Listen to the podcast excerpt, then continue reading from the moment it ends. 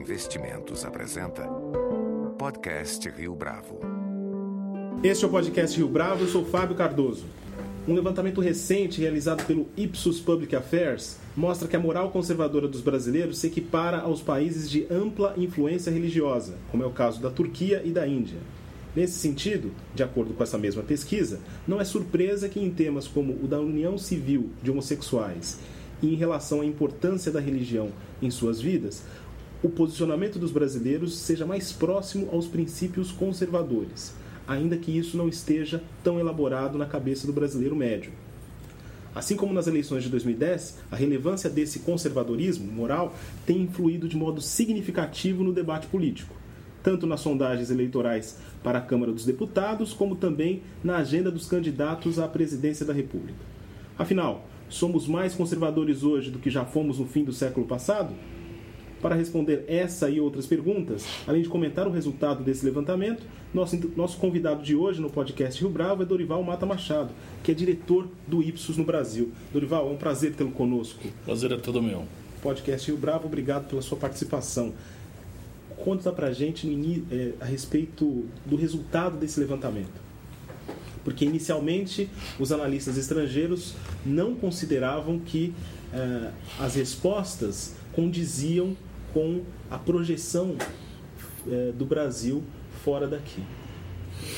E esse resultado é, é foi muito interessante, está sendo muito interessante todo o pensar e discutir sobre ele. E eu estava pensando um pouco nisso na última semana e eu lembrei de um estudo que a gente fez algo em torno de 12, 10, 12 anos atrás.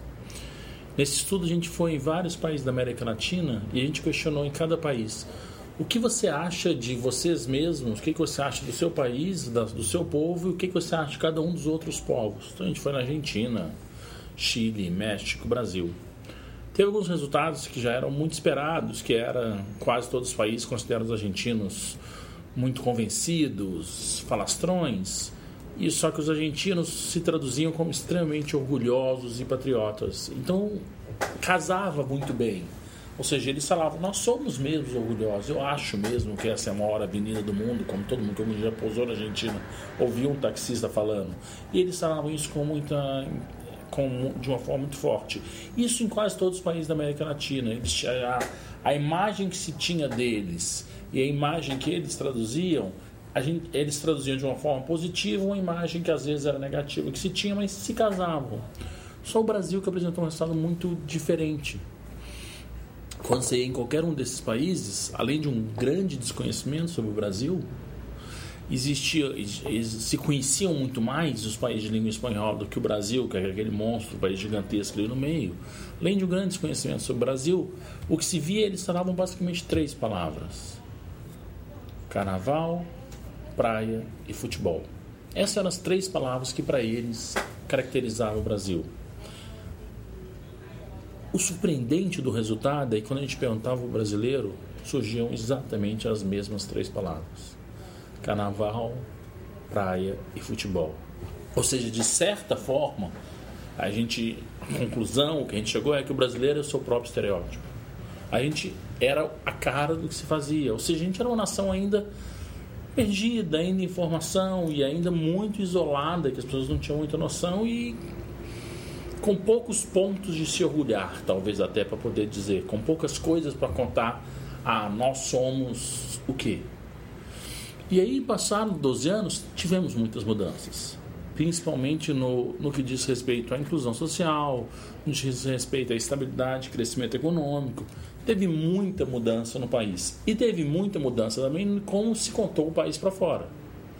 Diferentes governos foram contando histórias e contando como é que o Brasil era e as mudanças tiveram, que a gente vê quando a gente fala da nossa empresa, que é uma empresa global, quando a gente fala com o exterior, principalmente nos últimos três anos, depois das crises, a, a impressão que eles tinham é que a gente vivia num mundo maravilhoso, de Oz.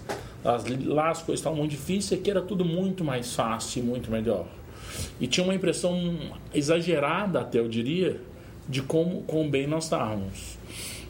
E essa impressão toda, ela se casou com todo esse, todo essa questão desse estereótipo, ou seja, Você tinha um país que está crescendo, de um povo absolutamente feliz, de um povo que em qualquer lugar do mundo está sempre sorrindo, está sempre falando alto, que não tem vergonha nenhuma de não falar a língua e chega em qualquer lugar e se vira. E você tinha uma imagem da mulher brasileira, as mulheres maravilhosas, mulheres com, usando biquínis e roupas mínimas, e sim uma imagem de que o Brasil era um mundo onde ah, aqui pode tudo, a liberdade sexual existe, é uma coisa absolutamente moderna. E é muito interessante que aí é, essa é um pouco a imagem que se tinha a gente ainda está falando até um pouco antes da Copa, um pouco antes de virem aqui. E aí você tinha isso, e aí você tem um resultado que mostra um povo absolutamente conservador. Então, assim, o que que, o que, que os nossos pares lá fora falaram? Hã? Mas é isso mesmo? Ou eles o que eles questionavam era: isso aqui é um estudo que a gente faz sempre via internet. Por quê? Porque a gente consegue ter um parâmetro de corte muito próximo em todos os países. Nós estamos falando em 24 países diferentes da mesma forma, a mesma forma de, se aproximar e de entrevistar, para evitar qualquer erro, qualquer viés de pergunta. Então eles perguntaram, será que as pessoas que estão na internet brasileira são pessoas só de classe mais alta e conservadora?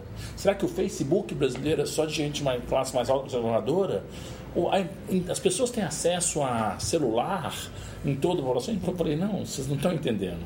É assim, é uma, os 40%, 50% que têm acesso à internet são sim, eles têm um diferencial em relação aos outros 50%, mas esse diferencial não é um diferencial necessariamente de classe, é um diferencial de inclusão ou não inclusão digital, que tem, que tem um monte de impactos, mas não, não explica conservadorismo.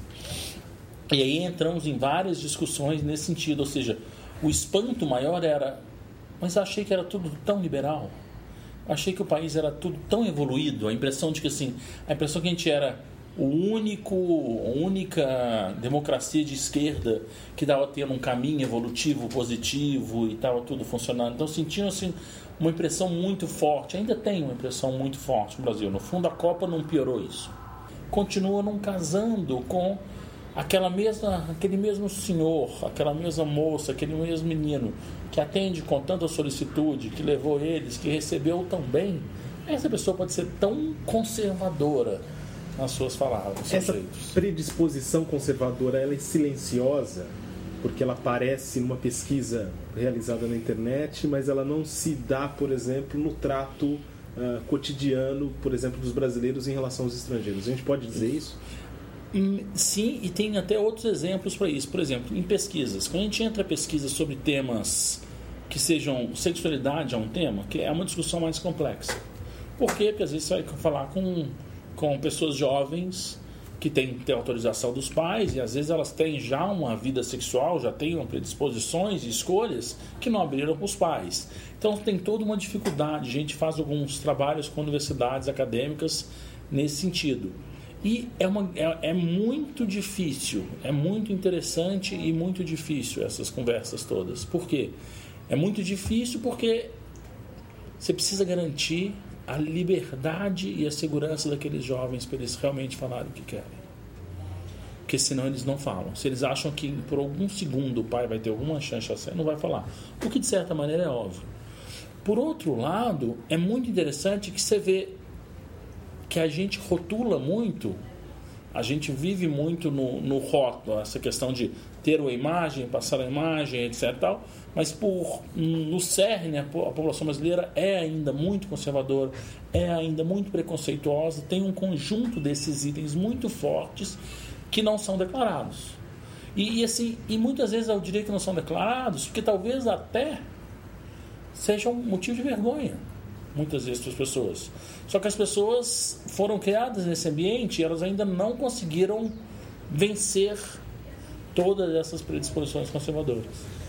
É, por que, que se passou a reparar nessa influência da moral conservadora mais recentemente, em termos uh, de levantamento, de pesquisa? É, você citou uma pesquisa realizada em 2002, mas mais recentemente Isso. esse tipo de análise começou a ser mais, muito mais frequente, comum. muito mais comum.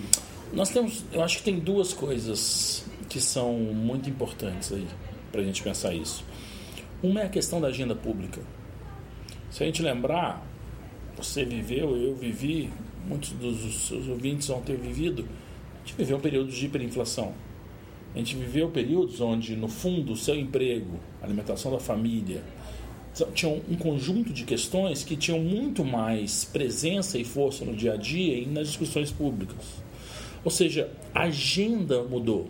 A gente fala, em termos de pesquisa, quando a gente pega, por exemplo, os últimos 12 anos, 7 anos, na verdade, a gente vê que a agenda de qualidade mudou. Antes, a grande preocupação brasileira era emprego. Hoje em dia, a gente está falando de saúde, a gente está falando de educação, a gente está falando de transporte. Por quê? Porque o emprego, de certa maneira, foi equacionado. E aí você começa a falar, bom, está resolvido isso? Qual que é a outra questão? Então, de certa maneira, a gente foi resolvendo muitos problemas. O país foi crescendo e muitos problemas, muitas questões foram resolvidas. E, e, isso que era uma caixa de Pandora, escondida, deixado lá, depois a gente fala assim, olha, nós vamos ter que mexer ali. Nós vamos ter que começar a conversar. Então não é que nós estamos mais conservadores, mas é que não se falava sobre isso, não se discutia sobre isso. Uh, e é por esse motivo também que esse se torna um ponto-chave no debate político? Esse se torna um ponto-chave no debate político. E eu diria que ele é um ponto-chave por duas razões até. Uma, ele é um ponto-chave porque vai chegar um momento, que nem chegou a questão do meio ambiente, onde essas questões vão ser um demonstrativo de que essa pessoa é antenada, essa é uma pessoa inovadora, essa é uma pessoa que tá, que pode vir mudar as coisas para a minha vida, que é como a maior parte das pessoas pensa na política. Então, assim, vai chegar, não chegou nesse momento para todas as questões que a gente vai falar, mas vai chegar esse momento. E é uma questão chave ainda, porque ainda é tabu. Ainda se tem um pavor danado de se tocar em algumas questões. A gente, Como por exemplo? Se você ligar hoje a campanha política, você vai ver que de todos os partidos, a única pessoa, todos os candidatos a presidente, o único que fala sobre a questão de ah, é preciso garantir é, a, o combate à homofobia, é preciso garantir a liberdade do casamento homossexual, é a Luciana Genro. É a única que fala que tem alguns segundos e aparece falando isso. Então, assim, você fala assim, ah, ela fala isso porque ela é a posição dela, é a força dela, é a escolha dela. Sim, mas é de outros candidatos também nominalmente, a gente pode citar vários que têm a mesma opinião. Mas a sociedade brasileira, de certa forma, não incorporou essa agenda mais liberal em termos uh, dos direitos da união civil estável de pessoas do mesmo sexo, mesmo em programas uh, de TV que eram considerados ultraconservadores, de emissoras que eram sempre consideradas mais conservadoras. Vamos, sim, mas vamos, vamos pensar em duas coisas. Eu acho que tem uma questão do, do, de como as coisas acontecem. E o Brasil não necessariamente elas vão de dentro para fora. Então, assim, eu concordo com você. Quando a gente tem uma emissora nacional com grande representação, uma representação mais moderna da relação com as mulheres, do papel da mulher, da questão da sexualidade, de questões religiosas, de tudo isso, a gente tem esse conjunto todo colocado, isso influencia as pessoas. Isso faz as pessoas pararem e pensar assim: ah, será que eu vou? Mas o que a gente vê muito em pesquisa é: não, é, eu sou sim, eu sou a favor, etc. E da sua família, e nos seus filhos, e na sua casa. Não. Não, você começa a chegar muito próximo. Então a pessoa fala assim: não, eu não tenho preconceito nenhum. Recebo muito bem todas as pessoas e todas as ideias. Mas na sua casa, não. Na minha casa a coisa é diferente. Porque minha... Então, assim, a coisa. Sim, as pessoas estão mudando na capa, mas não mudou. E aí tem uma coisa que você falou que eu acho que faz todo sentido: é. Quando você responde uma pesquisa na internet, você se dá o direito de falar. Quando você está sentado na frente de uma urna, que é só você também, você se dá o direito de votar em quem você quer. Então, de certa maneira, a brincadeira que eu ia falar é: eu não sei se a Luciana, se ela tivesse 15 minutos, ela seria tão. poderia ser tão incisiva. Se ela tem 15 minutos, o jogo é outro. No fundo, ela está ali para passar uma mensagem, para conquistar um público para discutir. Não entrar, eu não preciso entrar muito longe. Tem Sim. candidatos que ganharam mais tempo, ganharam mais exposição e que estão tomando muito cuidado com posições históricas porque colocar essas posições históricas na mesa cria esse mal-estar. Esse mal-estar. Em relação a a, a outros países onde essa pesquisa também foi realizada, a gente consegue encontrar esse mesmo fenômeno, ou seja, é, a aceitação de é, determinados comportamentos, de alguns costumes mais progressistas é, no âmbito externo, mas quando está chegando mais próximo é, de casa, as pessoas se afastam disso. Por exemplo, o paralelo com a Índia e com a Turquia, por exemplo, a rejeição a esses valores ou costumes mais progressistas é mais agressivo do que no Brasil? Eu acho, eu diria que agressivo sim, mas também acho que é mais transparente. É, qualquer pessoa do mundo sabe que tem alguns países de religião islâmica onde você, as mulheres vão elas vão usar um pano na cabeça. É, então assim, eu tenho minha família, tenho alguns primos que adoram Índia, então vão à Índia há anos. E foi se vendo um pouco da evolução das questões na, na Índia, mas as pessoas sempre souberam alguns costumes, algumas coisas têm que se respeitar. E respeitam. Agora, por quê? Porque é muito mais transparente. Aqui as coisas não são necessariamente tão transparentes quanto, quanto em outros países, em outros lugares. É, por que eu, Talvez porque as, as religiões tenham, tenham formas diferentes de lidar com a questão. Então, cada religião tem uma forma de. Tem religiões que se apresentam como extremamente liberais, que a forma que foi, que foi a forma como elas foram criadas. Elas foram criadas como religiões contra religiões que eram absurdamente restritas. Tem outras religiões que não, são restritas e nos seus cânones está escrito a restrição e está muito claro e as interpretações levam a isso. Então acho que tem um, um quê de formação e tem um quê de religião nessa, nessas diferenças entre os países. Então, assim, a Índia para mim é um exemplo muito forte. Assim, a Turquia, sei lá, numa reuniões globais, onde você encontra pessoas de vários países, você vê as diferenças.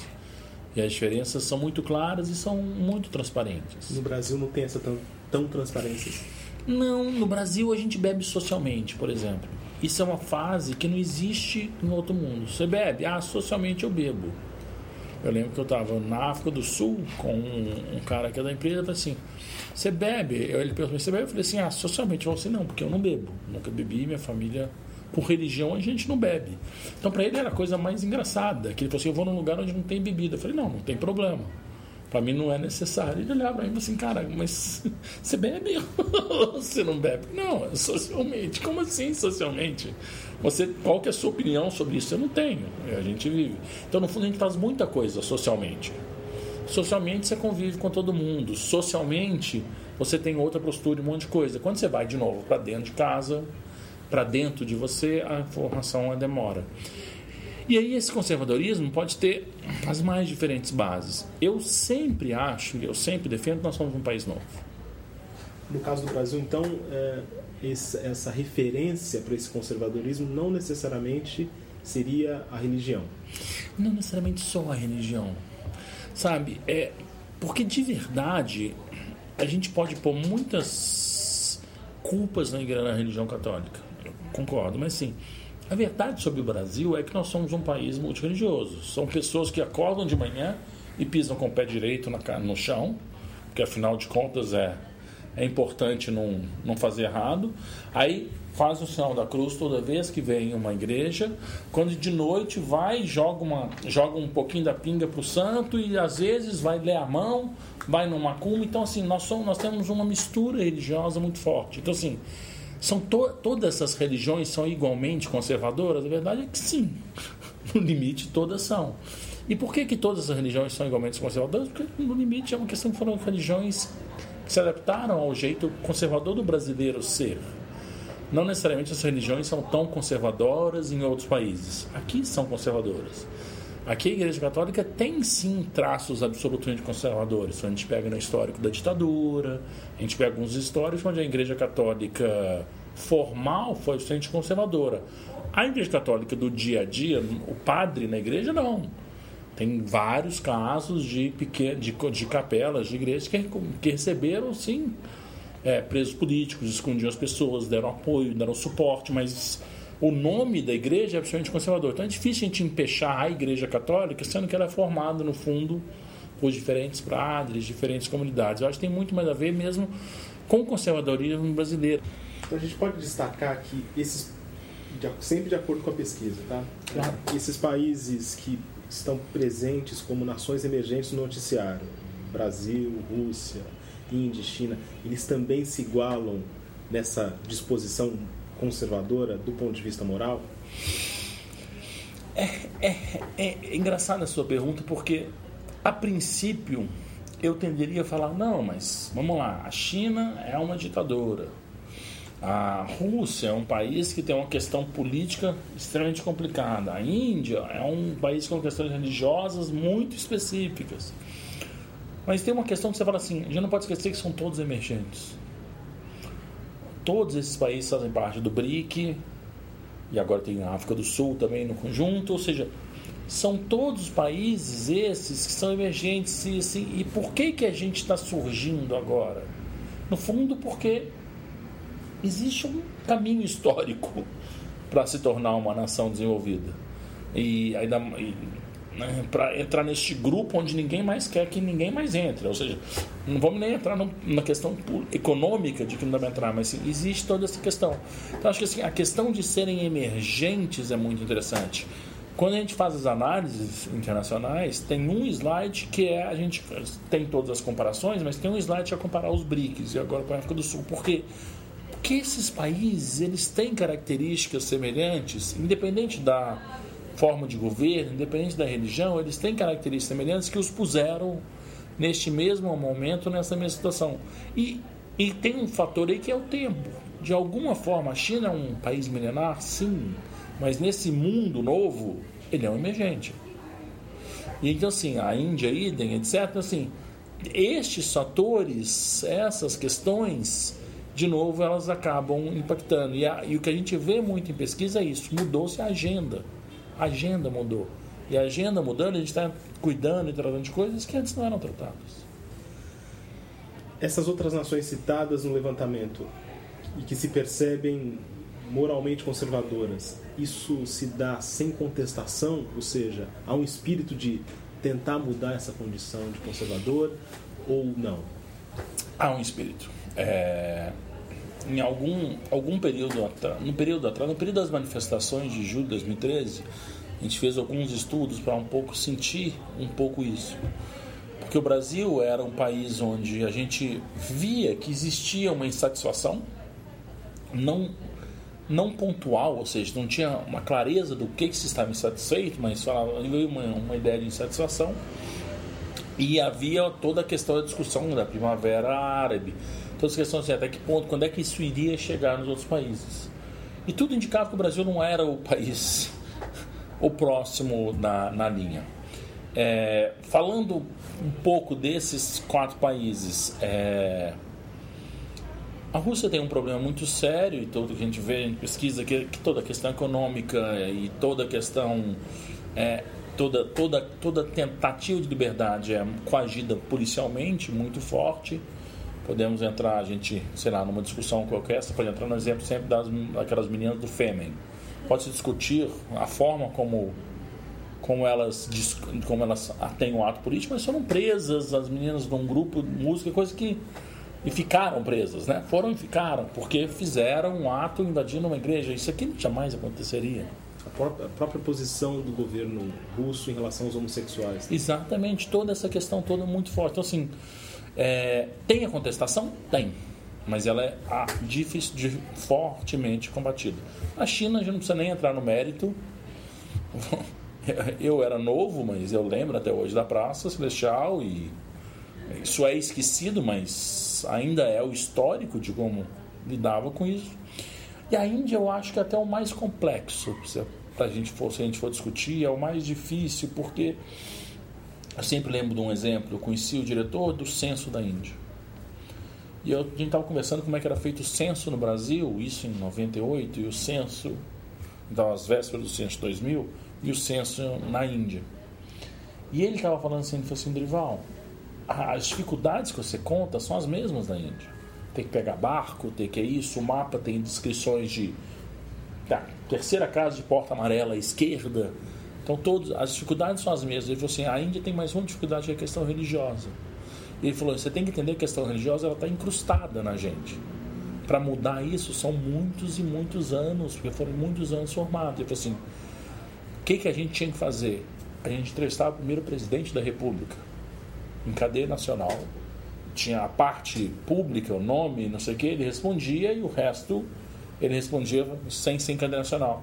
Depois a gente ia para os líderes regionais, depois os líderes tribais, depois para os líderes municipais. Dentro de cada município a gente entrevistava a casta, eu não vou saber o nome, X. Depois a casta Y, depois onde está a maior parte da população. Ele falou assim: se eu faço o contrário, se eu tento parar uma pessoa desta última casta para fazer uma entrevista do censo, ela não me responde, ela olha para baixo e segue. Ela não acha, se acha digna, ela não se acha um monte de questões. Então, assim, na Índia vai ser mais complicado para a gente estar tá pensando nessa contestação, porque o que mostrou aqui em julho de 2013 no Brasil é a gente pode reclamar, a gente pode gritar e a, opinião das pessoas pode mudar. E a forma de comunicação, hum, as pessoas se, se empoderaram, no fundo, é isso. E isso se empoderar de uma forma muito simples, muito rápida. Isso não vai acontecer tão rápido, talvez, nesse país. Então, essa comparação, eu acho que todos estão contestando, todos estão indo, mas aqui nós temos esse passo ainda. A gente começou a entrevista tratando dessa questão da imagem da sociedade conservadora aqui no Brasil. É, Para a gente encerrar, é, existem desvantagens é, oriundas dessa posição? Existem. Existem desvantagens, é, e, mas essas desvantagens talvez elas sejam, venham a ser positivas para as mudanças, no limite. É, voltando nos resultados de pesquisa, é, a gente pergunta à população há anos é, quanto para você é importante que uma marca seja ambientalmente sustentável. É claro, isso nunca vai mudar, que o preço e a qualidade vão sempre vir antes. Eu não vou comprar uma coisa ruim porque é uma marca muito legal. Mas o peso da questão, dessa questão do meio ambiente, do sustentável, foi aumentando junto à população. Mas antes de mudar na população, ela mudou na necessidade dos empresários. O Brasil cresceu, eu tenho que vender para fora. Os países lá de fora então, fazem um grau de exigências que nós não temos aqui. Eu acho que, de certa maneira, todas essas questões também vão sendo discutidas. Eu acho que já no Brasil, qualquer empresa já não aceita mais ter trabalho infantil na hora de comprar o produto. Se tem alguma denúncia de que empresa X tem trabalho infantil, essa empresa simplesmente sai do rol de negócio de qualquer empresa. Então, assim, eu acho que tem um custo grande que é cada vez mais essas questões vão fazer parte das decisões do mundo capitalista, como ou, ou vão entrar na equação. Porque de... o conservadorismo, de certa forma, ele atrapalha a, este posicionamento. o posicionamento do Brasil. Exatamente. Esse conservadorismo atrapalha o posicionamento do Brasil. Atrapalha a forma de se posicionar. Mas como? Assim, exemplos. Outro dia eu estava vendo um daqueles filmes, de uma discussão do filme, esqueci, sobre a discussão sobre parto a, a comunidade médica internacional tem assustador com o Brasil o número de cesarianas. A gente parece passando de 80%. Assim, como? Por quê? E isso é muito difícil da, da, dos outros países entender. Então, isso coloca a gente de novo em algumas posições ruins. Vamos dizer, o que eu quero dizer com isso? Assim, eu sou demógrafo de formação, economista demógrafo a gente cansou de ver o Brasil lá embaixo nas listas da ONU, nas, nas questões mundiais, que todas sim contam pontos sobre investimento e discussões que era mortalidade infantil muito grande, um conjunto de coisas muito grande, muito ruins no que diz respeito a esse trato básico é, do ser humano. Essas coisas estão sendo equacionadas. De alguma forma, em algum momento, a ONU vai, como já tem índices de felicidade, os índices de quanto esse país é moderno, quanto esse país cuida da sua população, quanto esse país respeita a diversidade, esse conjunto de coisas vão ter seu ranking, vão ter seu, seu ponto. Então nós vamos estar aqui em somos um exemplo no combate à AIDS. Maravilha. Só que somos um exemplo também no preconceito com homossexuais. Onde Essas é que... coisas não combinam. Essas coisas não combinam. Essas coisas não se encaixam. E isso tudo sim cria um distanciamento, cria uma insegurança, cria frases do tipo Brasil não é um país sério. Brasil é um país que tudo tem que ser ter regra, tudo tem que ser lei, tem lei que pega e tem lei que não pega. Isso para isso pros pros nossos parceiros estrangeiros é assustador. Tem um quê de tempo, mas eu acho que como todas as outras coisas, muitas coisas que aconteceram aqui, vai ter uma quê de que assim, ou a gente muda ou a gente perde o rumo da história. Porque a história está indo no rumo, você vê isso claramente. Ou a gente entra nesse rumo, ou a gente perde o rumo. Como já perdemos algumas vezes. Dorival, muito obrigado pela sua participação no podcast Rio Bravo. Muito obrigado a você e até uma próxima oportunidade. Com edição e produção visual de Leonardo Testa, este foi mais um podcast Rio Bravo. Você pode comentar essa entrevista no SoundCloud, no iTunes ou no Facebook da Rio Bravo.